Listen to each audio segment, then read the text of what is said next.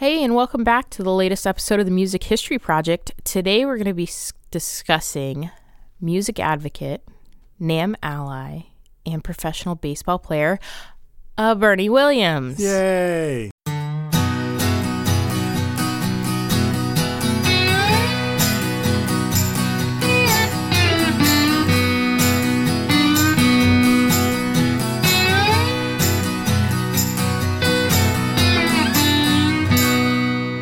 Welcome to the Music History Project. We're your hosts. I'm Elizabeth Dale. And Dan Del Fiorentino. and Mike Mullins. All of our content comes from the Oral History Program, which is sponsored by NAMM, the National Association of Music Merchants. And that is a program that is over 3,000 interviews and constantly growing. If you want to check out any of our content or any of the other interviews that aren't featured, please check out our website at www.namm.org slash library. All right, welcome back. Thank you guys so much for joining us. We're really excited today because today's episode is going to be an interview that Dan recorded with multi talented athlete, musician, Advocate. advocate, All around great guy. wonderful human being, Bernie Williams. And you know what? We feel so hip as a NAMM staff that we get to hang out with this guy. So the fact that we have an interview with him and we see him on a regular basis ever since he's been such a great advocate for music education and music uh, making, we um, have been able to uh, hang out with him a couple of times. He came to the NAMM building here in Carlsbad, California, uh, I think 2016. And ever since then, our cool level as a staff, I think, has risen. So it's really cool to uh, have an opportunity to uh, share with you some of what we gleaned from him during his 2017 NAMM oral history interview. Yeah, so um, most people out there, well, maybe not those that are listening to our podcast because you guys are all into heavily into music, but those maybe not well versed in the music and music products industry probably know Bernie because he was a professional athlete. He played baseball for the New York Yankees. Um, he was a center fielder. I have tons of stats. I don't know what you want to know. Just give it all to All of it. us. We want to know it all. Ready? Born in September of 1968 in Puerto Rico. He played baseball from 19 professionally from 1991 to 2006. A total of 7,869 at bats, which is quite That's, a a lot. that's a lot. More he runs scored uh, 1,366, hits 2,336 of an overall batting average of 297, which is pretty decent. For overall, yeah. Yeah, for overall, it's pretty good for your career. Uh, he's a five-time All-Star, four World Series appearances, four Golden Gloves, and he was the American League uh, Championship Series MVP one year, which is pretty awesome. You can see a lot of talent in those baseball stats right there. However, in addition to all of that, he's also a music maker, a musician, and an advocate for music education. So that's sort of where we come in. Yeah, so Bernie got uh, associated with the NAMM Foundation and does a lot of work for the NAMM Fly In, which is pretty amazing. And uh, does anyone want to go, I don't know, kind of give a syno- synopsis of the NAMM Fly In and what they do and everything? Well, the NAMM fly-in is basically just um, a bunch of NAMM members who are advocating for music education uh, go down to Washington, D.C. all at the same time and really pitch the proposal that music is really important. It needs to stay in schools and it needs to be um, furthered in the education of children, and everyone has the right to make music. And Bernie Williams is one of the uh, leading advocates in that effort. So it's really cool to be able to sit down and talk to him about his career as a professional baseball player and as a musician. Yeah, and definitely check out if you're interested in advocacy or what the NAMM, Foundation or the Fly In actually um, maybe more streamlined accomplishes than Mike's general synopsis. Definitely jump online and check them out. They do a lot of work. They uh, work closely with your senators and congressmen to really pound the pavement to get uh, music advocacy kind of out there as the forefront for lawmaking.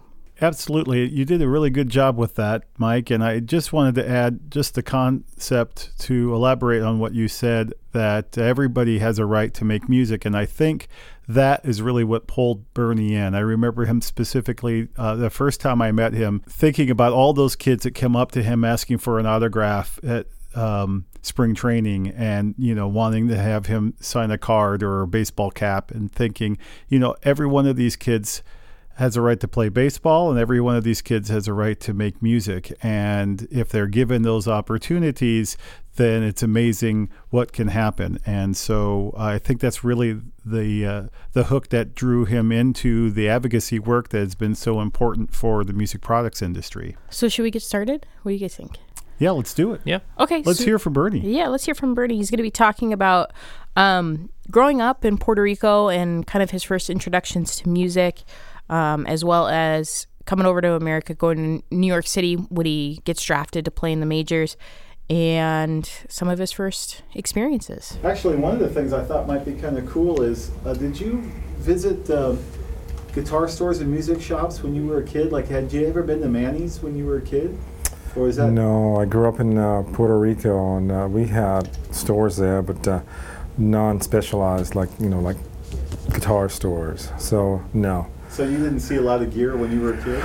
no, I actually did not. I had a Spanish guitar, and that was the one that I was using in school when I was like going through like performing arts school. And I didn't really get into electric or electronics or anything like that until I went to New York for the first time as a as a major leaguer from, from the Yankees. I was just strolling around uh, Times Square and I stopped at one of those Yamaha showrooms. And uh, that's the first time I played an electric guitar and I start, you know, like sort of uh, playing with the stomp boxes and like, I don't know, I was like, whoa, this is crazy. And I just went right into Sam Ash and bought me a, a rig. and I brought it to Puerto Rico. It's just like the coolest thing ever. So yeah, after that point, I became a, a gearhead. so I was always looking for the latest and greatest. That's really cool. So, what was the first instrument you played? The first instrument that I played was a guitar that my dad had brought from his travels. He was a merchant marine. And he, at some point, went to Spain. Actually, went to Spain several times. And one of those times, he brought a Spanish guitar and a book. So he taught himself how to play, the little exercises, and then he just started gravitating towards the traditional Puerto Rican music, all the boleros and all the, you know, uh, traditional Christmas music and all that stuff. So uh, at that point, I was about seven or eight years old, and I remember him playing at night, just right after we went to sleep. In one of those nights, I kind of snuck out of my bed and I was listening to him and I thought I was going to get in trouble, but I didn't. And I asked him if he could teach me how to play because I was just fell in love with the sound of the instrument. And from that moment on, from eight years old on, I felt I really fell in love with music, and my instrument was a guitar. Okay, so that was Bernie Williams taken from his January 19th, 2017 NAMM oral history interview that was conducted during our Anaheim trade show. And a great opportunity because he was there doing what he usually does, advocating for music education as part of our efforts to uh, widen the base of music education not only in the United States but around the world. So one of his sessions included talking uh, about other countries and how they can participate in expanding music education for young children. So uh, a really great advocate, and as you can tell, it's a lot of fun hanging out and talking with him. So uh, let's jump back into his uh, interview. What are we going to hear next, Elizabeth? We're going to hear Bernie talking about getting his own guitar and taking some early music lessons, as well as transitioning uh, into music full time. Did you get your own guitar? Eventually, I did get my own guitar, and I started taking lessons with the neighborhood professor or teacher. Uh, and I remember taking classes once a week. I was in grade school. I would like change into my, you know, uh, plain clothes, and uh, I would like walk uh, down the street to take this class once a week. And then we were very fortunate because he, this particular neighborhood professor, had a AM radio show that he would showcase his like young uh, kids, and we would play on radio, and we would play on this AM station, and, uh, and it was awesome. Uh, that lasted for about a year. Then we moved to another part of uh, town, more in the countryside, uh, and uh, classes sort of, you know, stopped for a while. But I just kept playing until I became a freshman in high school when I had the opportunity to uh, attend this performing arts high school in San Juan, about an hour away from where I lived. So uh, it was kind of hard because we had to wake up at 5 a.m. and then go through all the traffic, you know, to the capital to go to that school, and then after that we had to, you know, our homework and then going into our sports uh, activities. Mm. So it was all designed by my mom, her evil plan to keep us away from the crowds and uh, bad influences, and it worked. It really did. Uh, I had hardly any time to do anything in, in, my uh, young life uh, when I uh, decided that I wanted wanted to be a baseball player. I always kept my guitar with me, so I would bring it uh, to the bus trips. I would bring it to my hotel room, and I would in the minor leagues. You know, since I signed at such a young age. I wasn't allowed to go to bars and drink and go out or anything like that. So it was just me and my guitar, just kind of like practicing and playing through different songs. And uh, music was uh, such an intricate part of my life that I always, you know, sort of took, took it for granted. And uh, it wasn't until I was like older in my life, uh, playing with the Yankees just uh, towards the twilight of my career, when I started realizing, you know what? I've been doing this music thing for a long, long time, and I like it a lot, you know. So I might as well just get into it like full time, and uh, I did. After I uh, stopped playing baseball, I just kept. I sort of gravitated into music and started playing guitar more and uh, taking it a little bit more serious, taking lessons and taking videos and just uh, you know like going into YouTube and doing all that stuff. And then I decided to go back to school I never really had my bachelor's because I started playing baseball right out of high school. So I didn't really have any college experience per se, so I never finished my degree. So I figured, you know what, if I'm going to do it, I'm going to do it in music. And I decided to go into the Manhattan School of Music. Uh, about three years, about three, almost three years ago, I had to audition, and you know, it was like, well, you know, it's, it's good that you're part of this, but uh, we need to audition because we need to know if you can function in this school. I mean, they only take like 35% of the people that apply to the school. Mm. Uh, they're all young, talented players from all over the world. This is one of the top schools in the world. And uh, I was able to hold my own, and uh, you know, I was able to enroll and uh, take grueling three years of uh, music theory, composition, harmony, counterpoint, ensemble, uh, jazz technique, improvisation, and all that stuff. You know, it took me about three years uh, to finish, and uh, I'm so glad that I did. Now I have a college degree, and I'm, you know, in love with what I'm doing, and uh, this this part of my life is great. So, moving on forward in this interview with Bernie Williams from 2017, uh, next up, we're going to hear him talking about uh, how he was a little bit intimidated when he first started attending music school, which makes sense because, you know, someone who's always done music kind of as a hobby, turning it into more of a profession, that can be a little bit intimidating.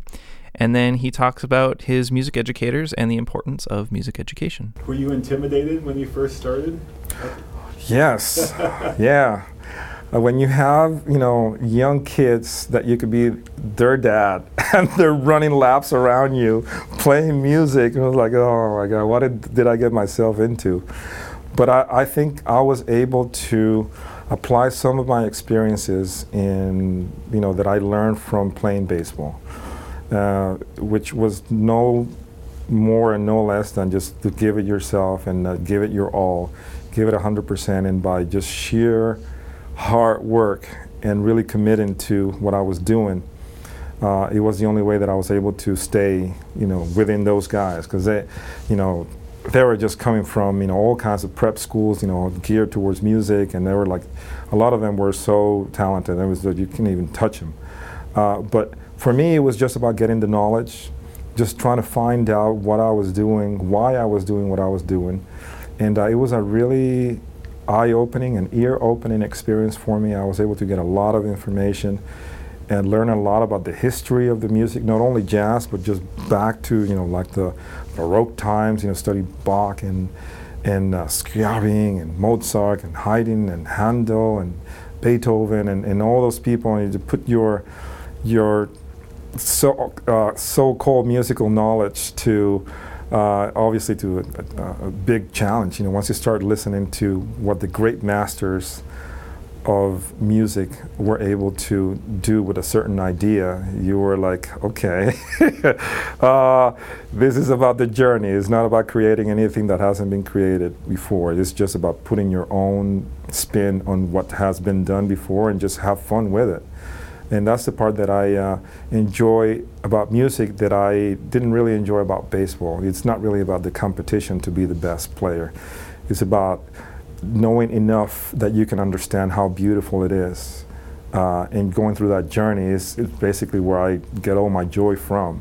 It's not about numbers. You don't get bad points for every wrong note you play, or you know you don't get booed. You know if you kind of miss a chord somewhere. Uh, uh, like in baseball, you know, it's, it's all about competition. It's about just that confrontation uh, and putting numbers up and producing, you know, on a big stage and uh, so I was able to enjoy my musical experience a lot more. Hmm. That's really cool. yeah. I know you're very active in, in helping us uh, with music education, and I know you've had some time to think about the influences that you've had with the, the um, teachers that you had when you were in Puerto Rico, when you were younger, and of course at the university. And I wonder, what have you gleaned? What What do you say when, when asked about your your teachers? What have they provided you? Well, the most important thing that they have provided me with, it has been uh, just this uh, enthusiasm and passion for music. Uh, to understand such an abstract term uh, and concept that is so vast and encompasses all cultures, all social stratuses, and everything. Uh, and if you go to the core of the thing, is vibrations and frequencies in air that you're able to hear and some for some reason you hear them and they go from here to here right into your heart and they cause this you know they can cause countries to rebel. They can cause you know people to do crazy things because you know what they feel about the music that they hear. And uh, it's such a fascinating concept that uh, uh, if you get a little bit closer to understanding why is it that is so profound and so deep, uh, uh, you're able to, you know, maybe create some of your own and, and have a, a good time doing it, uh, understanding that you got to create from some substance, you know, from some start starting point of some knowledge. You can't just play any old thing and call it music. You know, you have to have this knowledge and respect for the people that have done it before you. And uh, to me, that was the most important thing, you know, to have a purpose uh, and to understand also that it's not only about the music, but about uh, the cultural thing and how to uh, you uh, provide the kids, uh, especially kids that don't have the means to uh, be exposed to this kind of uh, education, to provide them with the opportunity to have that because it's has been proven, it has scientific proof that kids that are involved in music at a young age, it makes them it makes their brain uh, learn at a better rate. You know, they do better in math in science. You know, all these abstract concepts. Uh, and uh, even though they may not become musicians, uh, they are using this uh, really powerful educational tool that is music to enhance their education, and that's basically what it's all about. Uh, and in you know in the meantime, you know along the way, if they end up loving music, why not? You know, it's, it's a great thing. It's, it's just a win-win situation for everybody. I just think that that's a really great segment, especially when Bernie talks about being intimidated. You wouldn't think a professional athlete who's won some of the biggest games in, I mean, national history, World, right. Ser- World Series, bi- one of the right? biggest stages of any sport ever, really. Right and he's nervous to go to college with, with with some music students because he's worried about not being as good as them or not being able to catch up to the level he perceives that they're at compared to him and kind of shows his humility and Well, it's part of his endearing character Yeah. too, isn't it? Yeah. Is that he's humble and uh, relatable, which I think makes for a great advocate for sure. right, and it shows the his ability to champion something that is challenging. I mean, Right. most adults would probably be in that situation and throw their hands up and just say they can't do it. And And he went to the Manhattan School of Music, didn't he? So Right. that's an intimidating school by itself, No even doubt. if you are ready for the whole music school thing. Yeah, so I just think that's really great of him. Um, and that makes him a perfect candidate to kind of be one of the many faces of the NAMM Foundation and the NAMM fly in. So that kind of brings us to our next section where we're going to hear his thoughts on the NAMM fly in and his foundation work. Can you talk a little bit about your experiences with NAMM and working with the fly-in and, and the music education advocacy programs? Yeah, it was uh, such an honor to be part of that group of people that year after year uh, we go down to Capitol Hill. And uh, they kind of like, I mean, I'm just so glad to be used as this poster child of somebody that uh, grew up uh, with a, a really deep exposure to music and how that exposure helped me to become a successful in, in many ways non-musical person you know because i don't really utilize music in, in, the, in the sense of being a musician but i utilize what music taught me to be creative and to think outside the box and to become a really good successful major league baseball player. You know you utilize it in sports you know the rhythm the timing. Everything that i learned in music was so useful for me uh, and you know obviously the work ethic you know the discipline everything uh, and that was the message that i was trying to convey to all these congress people and senators uh, that you know maybe perhaps didn't have uh, you know that sort of perspective from somebody that has uh, loved some music so much. Uh, and you know we we like to think that we did make a difference. At some point they passed some laws that allows funding to come to uh, allow music and arts to be part of the core curriculum uh, in uh, public schools. So uh, I think as, as far as anything that I've done in my life you know to make a difference uh, you know, I don't even even I don't even count baseball or sports. You know, it's it's stuff like this that you can say when you're old, man. I was part of this movement that uh, was able to influence uh, lawmakers to create something that is going to help a lot of kids and it's going to help people and it's going to change uh, things around. So uh, it has been very rewarding for me to be part of it, and I'm looking forward to what's next. So all of this talk about baseball reminds me of a little segment of a the collection of physical archives at the NAMM headquarters building as part of the Resource Center. We tried to collect photographs and other uh, paraphernalia that was related to music and baseball, uh, just because so many uh, companies particularly in the 50s and 60s, had their own baseball teams. And there's an awful lot of be- uh, baseball fanatics that are also involved in the music industry. I'm thinking particularly of my friends at Hal Leonard right now. Shout out to them. Um, and all the, many who have uh, collected baseball cards and so on.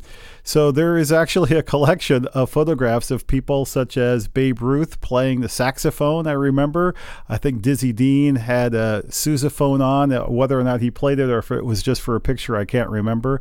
Um, Satchel Paige, one of my all-time favorites, uh, going back to the Negro League, uh, played the guitar and actually recorded some songs. Uh, in the same studio that Howlin' Wolf recorded. So there's a there, and that's just a few that just come to mind. So uh, when we had the opportunity to uh, talk with Bernie Williams, you can imagine it was kind of fun to further this same connection between baseball and music.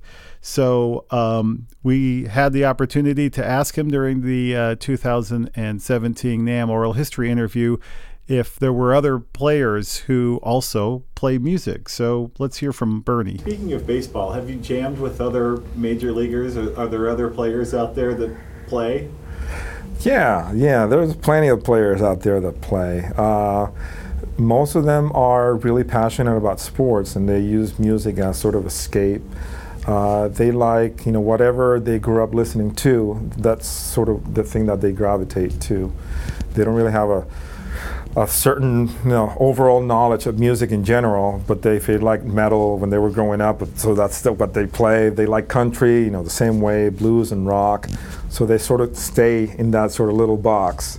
Uh, and it's, it was really uh, interesting to meet all these guys and uh, just kind of try to move in their, their world and trying to emulate, you know, some of the things that they were doing from the music that they were listening growing up.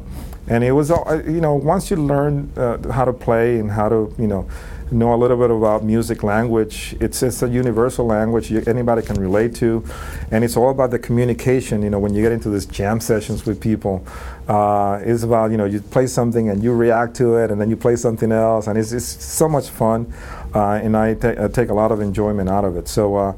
Uh, it was just a great thing to have an opportunity to play. You know, guys like Paul O'Neill is a good drummer, uh, Jake Peavy.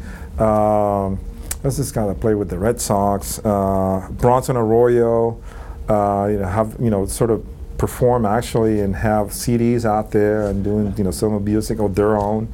So it, it's always cool to have uh, that sort of a community within the community of, of professional athletes, people that are sort of you know into music as well. So that's Bernie reflecting on some other players uh, that he knew of that dabbled in music a little bit, and uh, he's also not the only baseball player in our collection. Anybody? I mean, we all know who it is. I don't know. Mike's, Mike looks a little lost right now. You can't- can't think of who it I is. can't think of it. You got to Uh, give me hints. Okay, I'll give you a hint. He was interviewed in Nashville at the summer show in 2017. It's still not coming to my head. He, I got nothing. I don't know. I was probably there for the interview too. wasn't yeah, I? it was you and our other interviewer Right. in the second room. He also played at the 2017 NAMM show of that. He's house. also a member of the Country Music Hall of Fame. Oh, that's right. Okay, I remember now. Should I say it or are we? yeah. Okay, go. Charley Pride. Yay! But I also want to give a little shout out to Mr. Cranley over at Willis Music, uh, who also played professional baseball. There were a couple of others, Bill Heese and some others in the music industry that we have interviewed who had very short careers, but indeed had a, a bit of a career in music Still with, longer and than baseball. So, yes, indeed. So uh, we're going to move on and we're going to hear Bernie talking a little bit more specifically about the NAMM show. And remember, this is in reference to the 2017 Anaheim show because that's when we captured this interview with him. So we're going to hear him reflecting on his gear and NAMM, the NAMM show in general, as well as some current projects and his appearance that year. So I know we were talking at the very beginning about being a gearhead, and you're at the NAMM show, so it's like a kid in a candy store, isn't it? It is unbelievable. it, I mean, I've, I've come here for, I don't know, I would probably say more than three, four, maybe five years, if not more. Uh, Ten years. I just got noticed. They all fall into one big uh, clump of time. And I never had an opportunity to see the whole show. There's always somebody bringing some new piece of gear, something that nobody had seen before, you know, technology, digital, electronics, uh, accessories, and that's only for guitar. You talk about software, you talk about consoles, you talk about mixing boards, and and then it, it's it's just endless, and it's it's so it's so great, you know, to have that opportunity to come here once a year, and make a, a feeble attempt to try to see all that is there to see. You cannot do it. Uh, but other than that, you know, uh, obviously, uh, so glad to have this great relationship with NAMM, uh, which had made me realize that is not is not all about the gear.